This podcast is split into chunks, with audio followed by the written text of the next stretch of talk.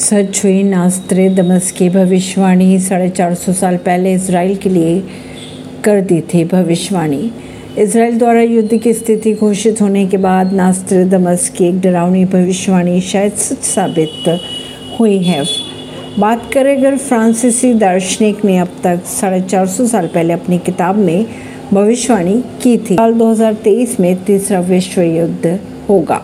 तेल अवीव सहित देश भर के अलग अलग शहरों और कस्बों में हमास की तरफ़ से 5000 से अधिक रॉकेट लॉन्च किए गए। फ़िलहाल अंदाज़ा इसी से लगाया जा सकता है कि पूरे देश में मिसाइलों की बरसात की जा रही है, जिसके कारण यरूशलम सहित इसराइल के तमाम प्रमुख शहरों में आपातकालीन सायरन बजते सुनाई दे रहे हैं। हमास को इसराइल के अलावा यूएस और कनाडा तक के आतंकी संगठन के रूप में लिस्ट किया गया है। बंदूकधारियों ने दोनों देशों को अलग करने वाली कांटेदार तारों के बाढ़ के एक हिस्से को ढहाने के बाद देश पर धावा बोल दिया। परवीन सिंह नई दिल्ली